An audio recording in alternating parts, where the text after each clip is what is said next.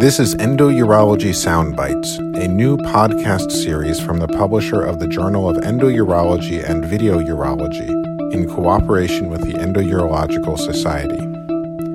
This series is brought to you by Richard Wolf, a global leader in endoscopy since 1906. Richard Wolf delivers solutions that are improving patient outcomes and shaping the future of minimally invasive surgery.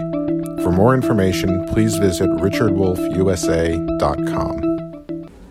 Hello, this is Brian Matlaga, the Associate Director of Education for the Endourological Society, and I'd like to welcome you to the next edition of our Endourology Soundbites podcast series sponsored by Richard Wolf.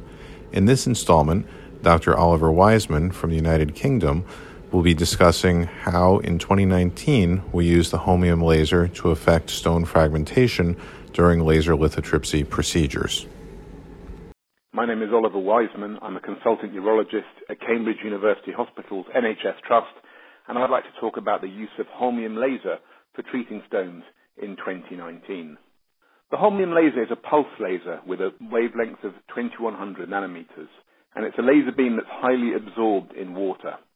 The holmium laser for the treatment of kidney stones is normally used in contact mode, which means it's touching or very close to touching the stone.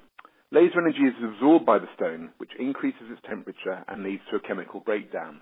And this photothermal mechanism and chemical decomposition are the major contributing factors for stone fragmentation. I'd like to talk about the choices that we make when we use the holmium laser for stones and cover both the fiber size and also the settings that we use for kidney stones. When we're talking about retrograde intrarenal surgery, we really have a choice between a 200 micron or a 365 micron fiber. We have to remember that with a larger fiber, we have an effect on the deflection of our flexible ureteroscope in the kidney. The second thing that a larger fiber does is it decreases the flow that we're able to get through the working channel of our scope. And this is another negative effect of having a larger fiber. A further thing to consider when we think about fiber size is whether a larger fiber actually increases the efficiency of stone fragmentation. And Wezel showed in the Journal of Endourology in 2010 that in fact a higher fiber diameter is not constantly associated with an increase in stone disintegration. Kronenberg in the BJUI in 2014 also showed that fiber diameter does not increase fragmentation efficiency. And so the take home message about fiber size really has to be that we should use the smallest fiber possible. We get the same efficiency, we get more flexibility of our flexible ureteroscope, we get increased irrigation, and another benefit also is that we get less retropulsion of the stone. So having looked at laser fibers, the next thing to consider is laser settings. There are three parameters which we need to fix with the Holmium YAG laser. These are the energy that we have for the pulse, the pulse duration, and finally the frequency. And I'd like to take a few minutes just to talk about the effect that these have on fragmentation, on retropulsion, and also on fiber burn back. So initially, if we consider the energy that we use, the pulse energy settings traditionally have been between maybe 0.5 and 1.5 joules. But increasingly, we can have, with the newer generation lasers, laser energy which can vary from maybe 0.2 joules all the way up to 6 joules. The outcomes of altering the pulse energy on fragmentation have been reported in several studies, and we know that the higher the pulse energy, the greater the decrease in stone mass. Wezel again in the Journal of Endourology in 2010 showed that increases of pulse energy at a standardized output power of 10 watt improved laser fragmentation efficiency.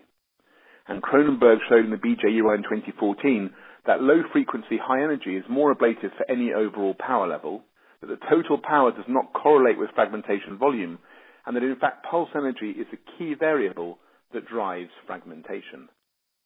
So that's pulse energy. Another factor that we can alter is the pulse duration or the pulse width. And this represents the time during which a single pulse is emitted from the laser and is measured in microseconds. The Older generation lasers had a single fixed pulse, which was approximately 350 microseconds, but the newer generation lasers have the ability to alter the pulse width to a short pulse mode or a longer pulse mode, and this can vary from 200 microseconds all the way up to 1500 microseconds. A long pulse duration is a setting that we traditionally use for dusting, and a short pulse duration is a setting that we would use when we want to fragment stones. The main difference when we use pulse width is that a longer pulse will actually also result in less retropulsion of the stone. And a further advantage of the longer pulse is its protective effect on laser fiber tip degradation, which is known as fiber burn back. And this can actually result in decreased energy being emitted from the fiber and a loss in the fiber length. So long pulse width is actually beneficial for both retropulsion and also to decrease fiber burn back. The final parameter which we can alter is the frequency, and the frequency is defined as the number of pulses which are emitted from the laser fiber per second. As with pulse energy, the range of pulse frequencies depends really on the power of your laser. The newer generation lasers mean that we can increase the frequency up to maybe 80 hertz, whereas the smaller lasers, maybe 20 or 30 watts, the parameters are a little more limited and we can maybe only get up to 15 hertz.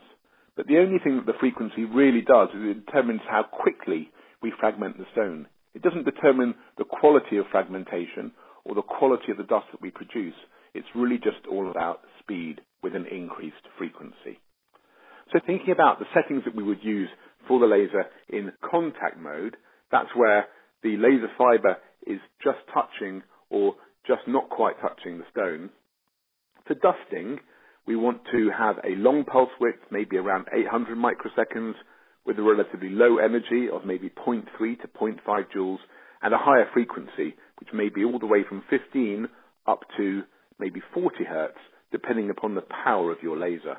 For fragmentation in contact mode, you want a shorter pulse, maybe 200 microseconds, with a higher energy of between 1.5, maybe 2 joules, and also a low frequency of only 5 hertz. Those are the settings we would use in contact mode. But we can also use the holmium laser fiber in non-contact mode. And this is what we would typically do if we want to popcorn or pop dust the fragments. This is where we have a number of fragments which are essentially trapped in a calyx, and we then use the energy from the laser fiber and irrigation to make those fragments move around, bang into each other, and also hit the tip of the laser fiber, thus making small fragments increasingly smaller. So for popcorning, the settings that we would use in a non-contact mode are a longish pulse width, maybe 6 to 800 microseconds, with a high energy of 1 to 1.2 joules, and a relatively lower frequency, maybe of 10 to 12 hertz. So those are the settings that we would use when we um, think about how we're going to treat our stone, whether we wish to have a dusting or a fragmentation outcome. We need to be careful though when we talk about dust because there's no actual definition of dust and different people mean different things when they talk about it. What most people mean is fragments which are small enough to be passed spontaneously. And for many surgeons this means very small fragments, but other surgeons would not call this true dust. And when talking about dusting, we really need to agree on what definition of dust is. So what do we do when we think about whether we're going to fragment or dust a stone? We have to have a strategy. And the strategy, I would say, is based on how tight our ureter is. If we have a tight ureter, then it may not admit an access sheath, and we may not be able to remove multiple fragments. So dusting would be really our only option. If we've got a large stem, we have to think how many fragments are we going to create, and is it actually feasible to remove all of those fragments down an access sheath. Before we fragment the stone, we need to measure the Hounsfield units. Think about how hard the stone is likely to be and whether it's likely to fragment easily or dust easily. And then finally, when we start to treat the stone, we need to alter our settings according to how the stone responds to the energy settings or the power settings which we are applying to it. So just thinking about the size of the stone, if we have a completely spherical 10 millimeter stone and we have an 1113 access sheath, which will allow us to extract fragments up to 3.5 millimeters, with a 10 millimeter spherical stone, we'll produce 23 fragments. With a 15 millimeter stone, we'll produce 78 fragments. And with a 2 centimeter by 2 centimeter by 2 centimeter stone, we'll create 186 fragments. And so what we have to really think of is what's the likelihood that we're going to be able to remove all of those fragments and how long is that going to take? But we talk about dusting and fragmentation as if, as if they're completely separate from each other. But of course, if we dust, we also often create some fragments. And if we fragment, inevitably we create some dust as well. I say that dusting has got some advantages over fragmentation and basketing. It eliminates the need for multiple passes of the ureteroscope in and out of the ureter, and thus will decrease the need for a um, for the placement of an access sheath. And it also is likely to decrease the operative time because of the decreased time required to remove multiple stone fragments. I'd also say there are some situations where fragmentation and basketing is mandatory. If you have a patient who effectively has a single kidney, leaving them with any fragments in that kidney is potentially very dangerous. If you have a dilated collecting system where fragments and dust are less likely to clear, I would suggest that basketing in those patients should be strongly considered. And finally, where patient circumstances dictate, such as occupation of the patient, where they may need to be completely stone free without any residual fragments within the collecting system in order to continue to work. So we've talked a little bit about the strategy. I'd just like to spend a couple of minutes thinking about the technique that we use to fragment the stone. Generally speaking, we should have paralysis with apnea if required, and we need to have good irrigation to allow us to clear the debris and maintain good vision, while maintaining an awareness of the risk of high intrarenal pressure. When we're dusting the stone, we want to move across the surface of the stone all the time, trying not to create large craters, else we risk fragmenting the stone into pieces and then having to chase these fragments around. So small continuous movements across the stone are best, and if pieces do break off, which happens sometimes, then we need to remember to look for them afterwards and then fragment them within a calyx, either popcorning them or pop dusting them as required. Techniques of fragmentation is often we need to work with an access sheath and we need to use higher energies, as I've mentioned, trying to chip off small pieces of stone, usually easiest working from the edge of the stone inwards if we're in the kidney. We need to try and control these stone fragments and if possible, flush them into an easily accessible calyx, preferably in the upper pole. And this can be helped by having the patient in a head down position with the operative side elevated somewhat, which may encourage these fragments to go into the upper pole where they can then be subsequently popcorn or pop dusted to break them up into smaller fragments. There is not a great deal of evidence of the differential outcomes of patients who undergo basketing or dusting in ureteroendoscopy, but there was one paper published last year from the EDGE group which looked at patients to determine which modality produced a higher stone-free rate with fewest complications. The stone sizes vary between 5 to 20 millimeters in this study, and the Holmium laser was used in all patients, and they were all stented postoperatively as well. Access sheaths were used in 100% of patients who underwent basketing, and access sheaths were optional when patients were dusted. The primary study outcome was stone-free rate at six weeks, as determined by X-ray and ultrasound.